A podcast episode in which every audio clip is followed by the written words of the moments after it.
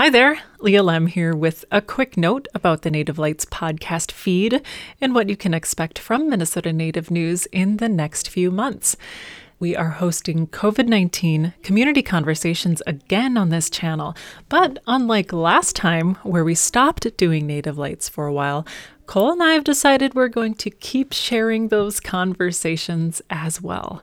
So, on this feed, you can expect the COVID 19 community conversation and an episode of Native Lights each week for the next few months. So please enjoy.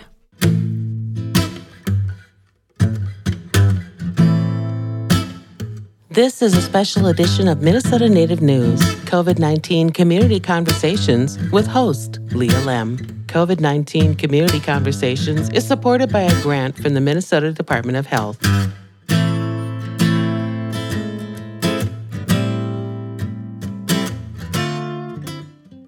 Anin, hello, I'm Leah Lemm. Miigwech, and thank you for joining me for today's conversation, exploring how Indian country in Minnesota is responding and adapting to the current pandemic. Today on the show, I'll revisit two conversations. One with Minneapolis firefighter Jen Hall, and another with two people who are supporting students in Indian education at ISD 318. I'm excited to spotlight these voices again. They have so many great insights to share about adjusting and caring for others in the pandemic. But first, in a recent update from Red Lake Nation Chairman Seki, the four active COVID cases for the Red Lake Nation are all under 18 years old. They continue to work on vaccinating citizens at Red Lake, and Chairman Seki also mentioned that 20 citizens ages 16 and 17 have been vaccinated there. Progress is being made, people are getting vaccinated, but we're still in a pandemic. So, Chairman Seki has this reminder.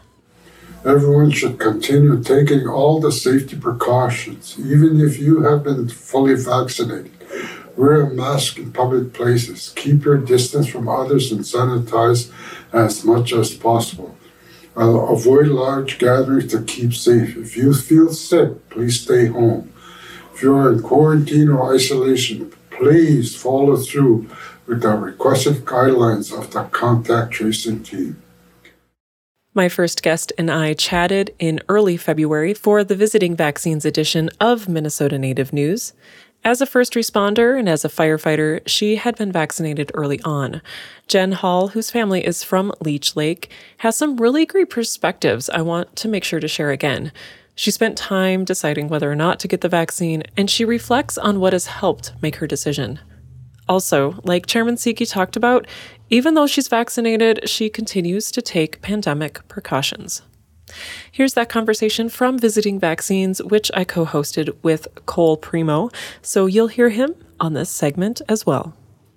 Bonjour Guinois, Jen Indigenous Cause, Mong and Do Dame. Omaga, Kabakong, and Dunje. So I'm Jen Hall. I'm Loon Clan, and I live in Minneapolis.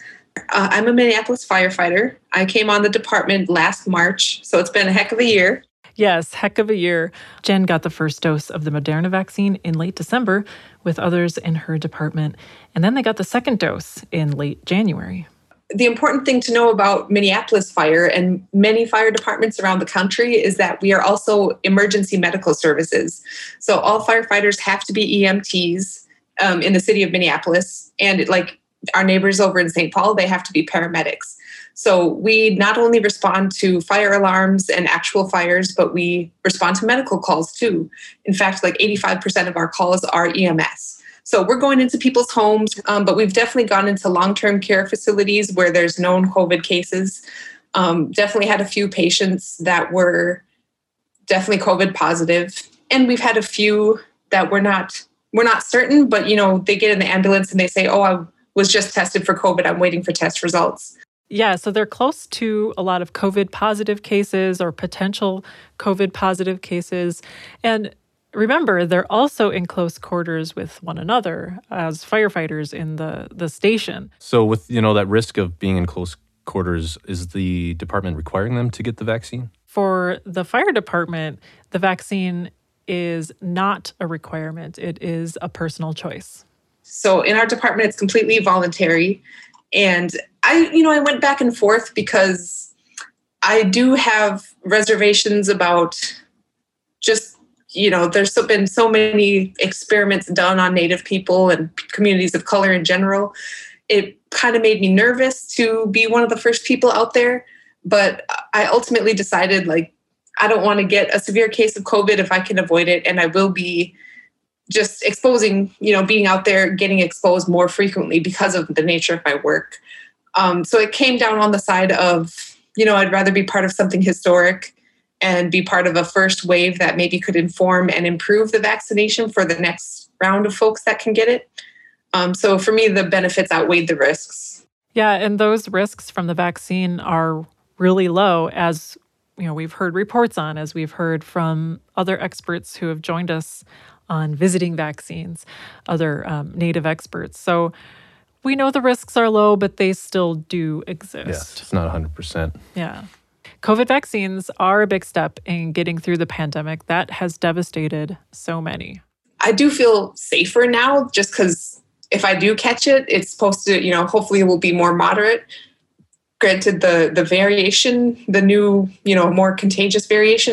So that's, you know, that's just interesting in and of itself, like the biology of viruses and the the way that things we barely understand affect our lives things that are so so small. It's like wow you really start to feel humble when you think about how tiny the virus is and how much damage it's caused.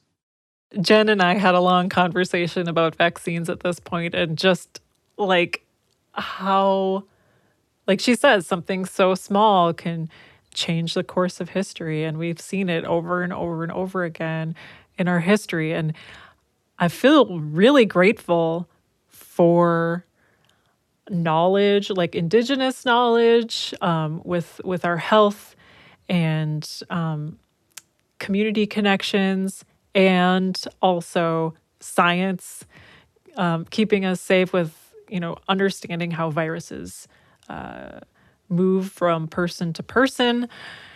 So it's really incredible to think about, you know, something you can't see with the naked eye being such a force in our lives.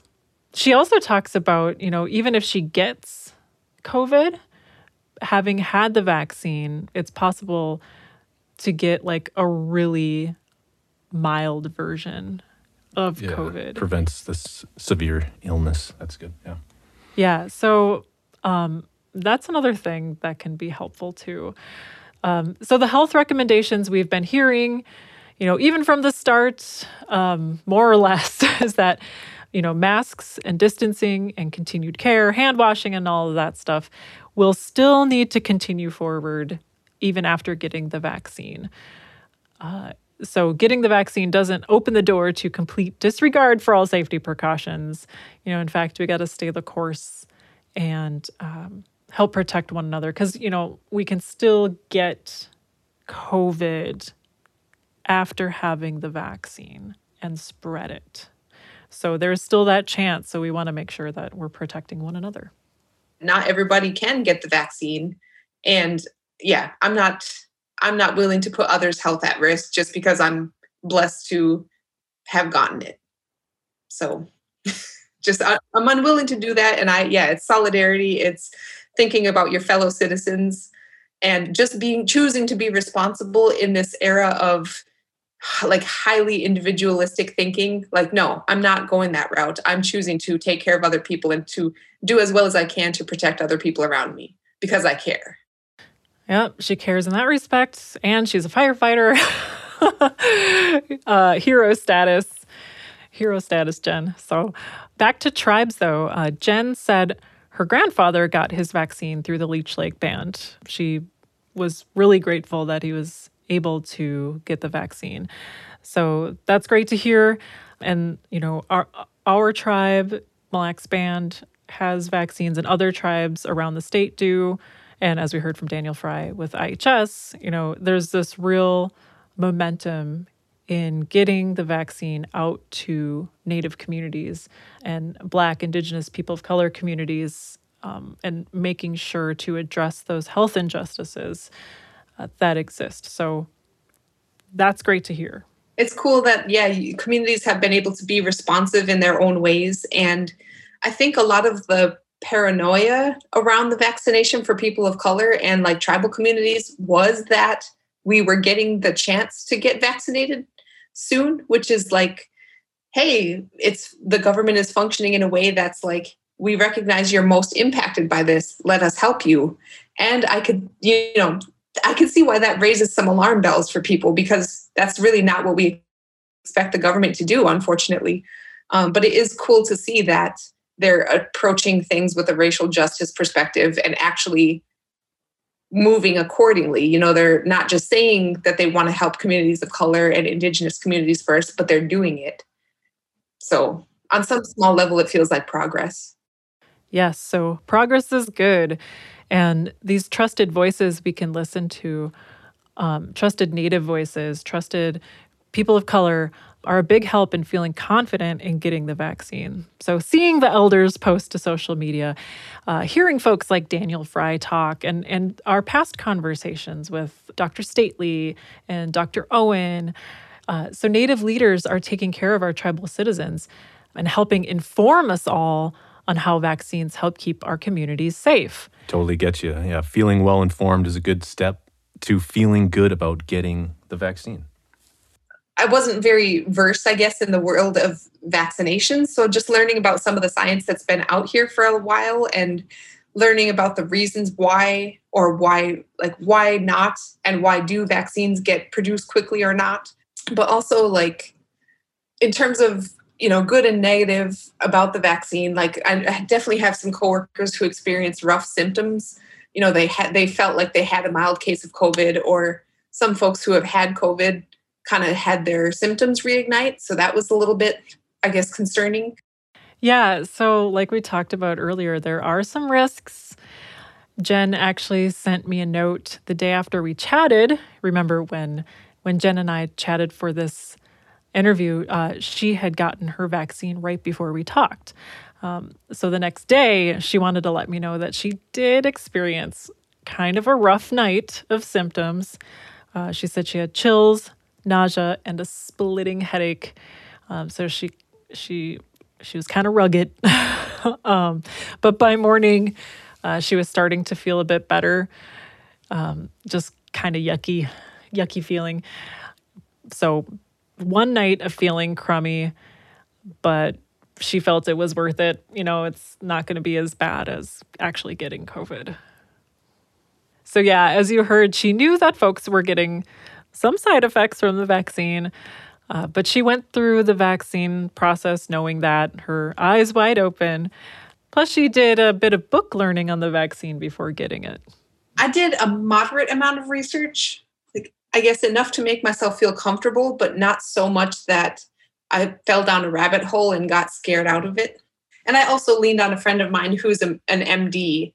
She was instrumental in helping me feel comfortable because she kind of read the studies and things, and I was able to ask her my questions. So she helped me decide to do it too.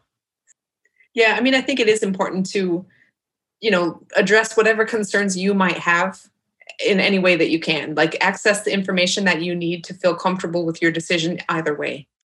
Chi-miigwech, Jen Hall, uh, Leech Lake Band of Ojibwe, and Minneapolis firefighter. Yeah, thanks, Jen.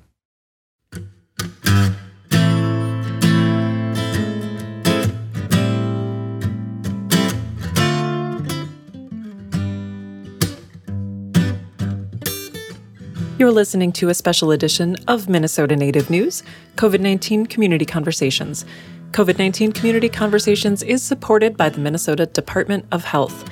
I'm Leah Lemm. We just heard from Jen Hall, Minneapolis firefighter, about getting the Moderna vaccine and her deep thinking and reflection on her reasons why. Changing speed a little bit, I'd like to revisit a conversation with Jessica Bobrowski and Ella Cummings they both work for the ISD 318 School District's Indian Education Program. We talk about how they adjusted to supporting students in the pandemic and how a lot of successes are grounded in the seven grandfather teachings. Here's our conversation. Could you please, for me, introduce yourself? I'll have Ella go first.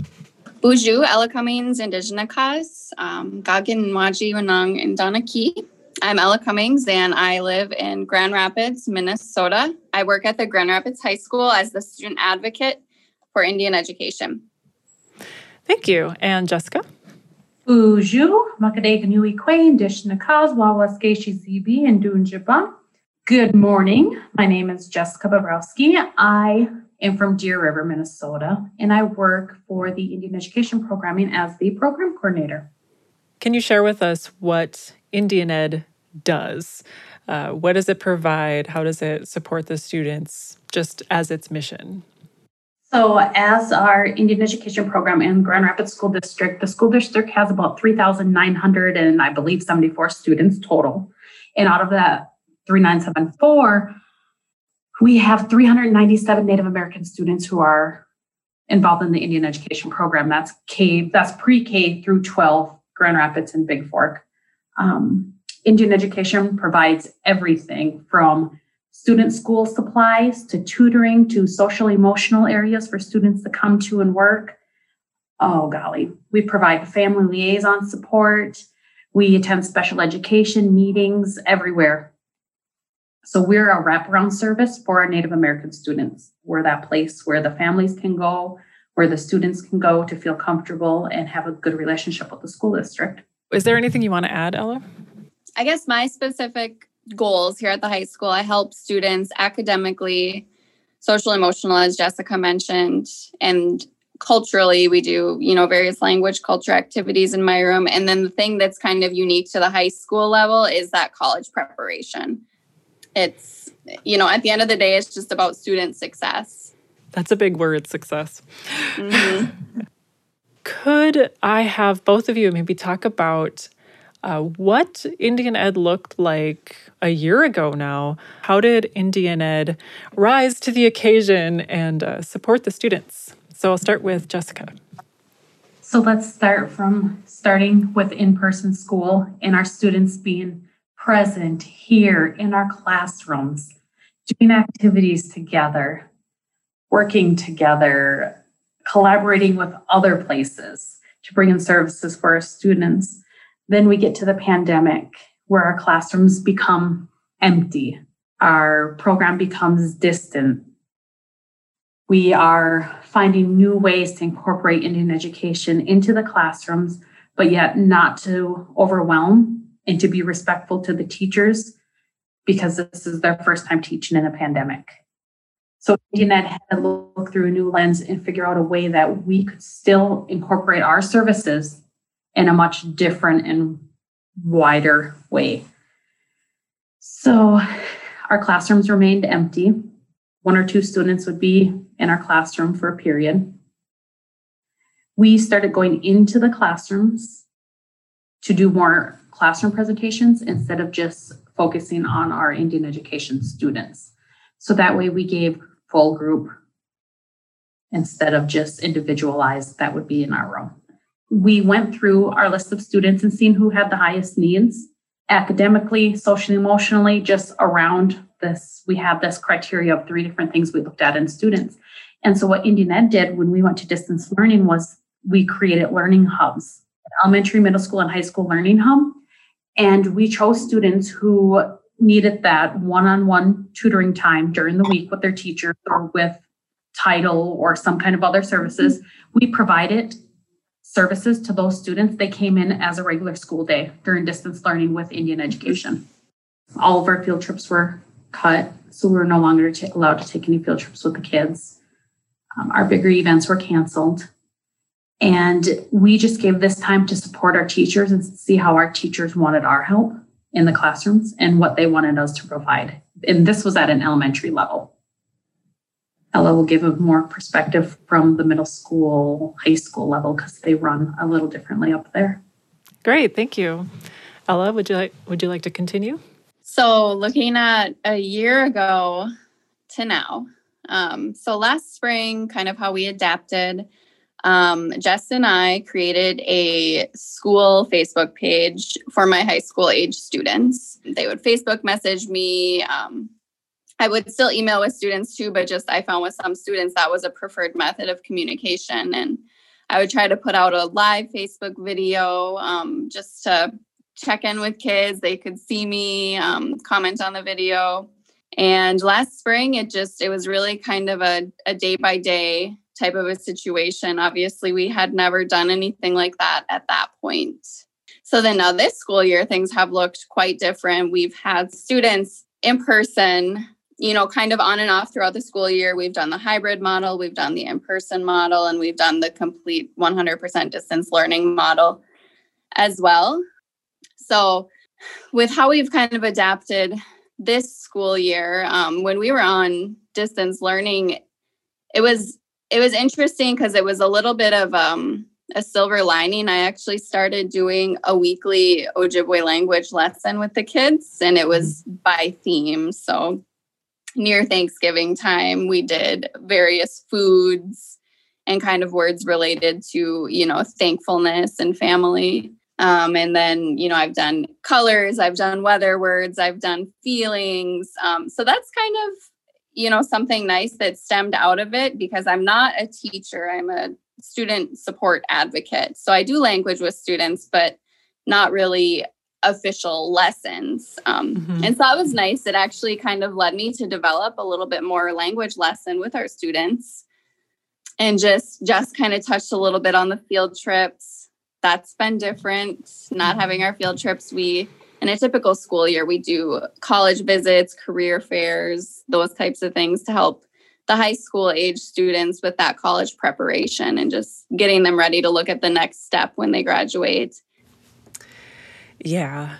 And you also focus a lot on the seven grandfather teachings, um, which are wisdom, love, respect, bravery, honesty, humility, and truth. Uh, can you talk about how that plays a role with your students, and especially now during the pandemic? So, one of the reasons that we chose the seven grandfather teaching was because of all of the North American Indigenous teachings. These teachings are the most commonly shared from coast to coast. Um, so, when we talk about our seven grandfathers teaching in the elementary level and middle school level, we incorporate it into the principles of what the school has already established, such as being respectful. Mm-hmm being honest, all of those areas. So when we can take bravery and you talk to a student about bravery, Mr. Goodwin does a great job of it every single week on the announcements. He'll introduce a grandfather teaching. We'll work on it throughout the month. He speaks Ojibwe, gives them the Ojibwe meaning of it, um, and how we can incorporate that in our pandemic time bravery how can we do that with in a time of a pandemic brave he'll give examples to the students we can brave be brave and help others we look at wisdom just sharing stories and listening to, to others especially in times when we're looking at the vaccination right now and we're looking at different things everyone has different opinions on that and it's listening to stories sharing stories and really respecting everyone's decisions that they're doing. Mr. Goodwin does a great job of explaining different different situations to students, whether it be walking in the lunchroom to how we can go home and be respectful to our parents, how we can re- be respectful to somebody, let's say they're on quarantine. Sometimes the classrooms will get stuff together to send home for that family. They zoom in with those students, they offer any kind of assistance that they need Ella, you want to jump on in?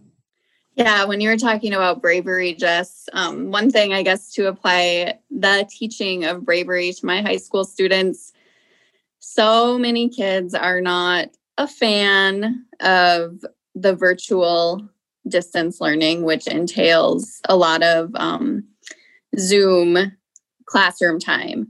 And I have a lot of students who are uncomfortable with that. And I think across the board, even, you know, with the rest of the student body and not just our Indigenous youth, that that's really common. Um, they feel uncomfortable being on a Zoom video. They think, you know, their classmates are watching and they don't want to ask questions. And so, you know, that's one area where I've seen bravery in students is they've had to you know overcome that fear and that discomfort of doing the zoom videos and participating in a lesson through zoom because that's that's what the option is you know that's the only way when we were on distance learning for them to get that lesson. And so to be successful, they they did have to overcome that bravery and they're so resilient. It's just, you know, it's it really blows my mind um, thinking about if this was me when I was in school, like how would I have handled this as a kid? How would I have handled this as a student? And I'm just really proud of the bravery and the resilience that I've seen, and they just persevere and stick with it. Um, I have an elementary little boy that I was working with prior to the pandemic happening. And I was given one on one interventions with him twice a day for math and literacy. During the pandemic, he was panicking because he just had high anxiety and he's like, I can't do this. He would cry before his Zoom meetings in the morning. I would give him a little pep talk, like, come on, we got this. I'll stay on your Zoom class with you all day today. Let's do this before we implemented the Learning Hub. He was one of our kiddos that came to the Learning Hub. So he was upstairs with us all day. His anxiety lessened greatly. He would come hopping into school happy. He did not care that there was only four other kids in the classroom with him and that he was on his iPad in his own classroom at this time. He just wanted to be in school. He just wanted that connection with school. So over the course, we still did his interventions two times a day with him, and he did his regular classwork with his teacher. And then in the afternoons, we would do cultural activities and learning hub. We would do cultural activities every afternoon. And we implemented the seven grandfathers teachings in all of those cultural activities that they did. We reflect on our day at school and how did we use one of the seven grandfathers teachings. So one of his responses were, do you know, I actually raised my hand today because why? I actually knew the answer. I've never raised my hand in class ever. And this is a second grader. He's like, never once in all my years of school, he's like, did I ever raise my hand to answer a question? And he's like, I was so brave that day. I could not believe it. And his mom gave me a call and she's like, Do you know what? He comes home and he's just like, Yep, I'm just the bravest kid today. And she's like, I kept wondering, like, what are you saying? Like, oh, you are. And I was just like a parent, like, yes, you were brave today. Good job. Just kind of let it fly over my head. Like, and then we were laying in bed that night and she said, he was like, Do you know why I'm brave today? She's like, As a parent, I never asked him why he was brave. I just kept saying, Yep, you are, you are. He's like, Mom, I raised my hand today in class and I answered a math question. I actually finally knew and understood. And he's like, That's why, Mom. And she's like, Oh boy. She's like, That is, that is. It's not just jumping off of a hill to be brave. She's like, to him, bravery was finally understanding something and sharing that with others.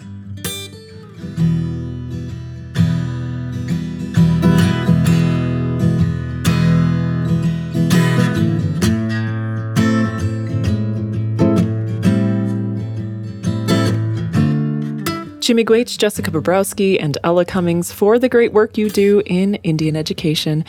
And big thanks to our earlier guest, Minneapolis firefighter Jen Hall. Thank you all for sharing your words and perspectives. And thank you for listening today, Chi-miigwech. I'm honored to connect you with these voices and these stories. I know they give me a lift and some food for thought, and I'm sure they can for you as well. Till next time, Gigawabman, and I wish you health I'm Leah Lemm.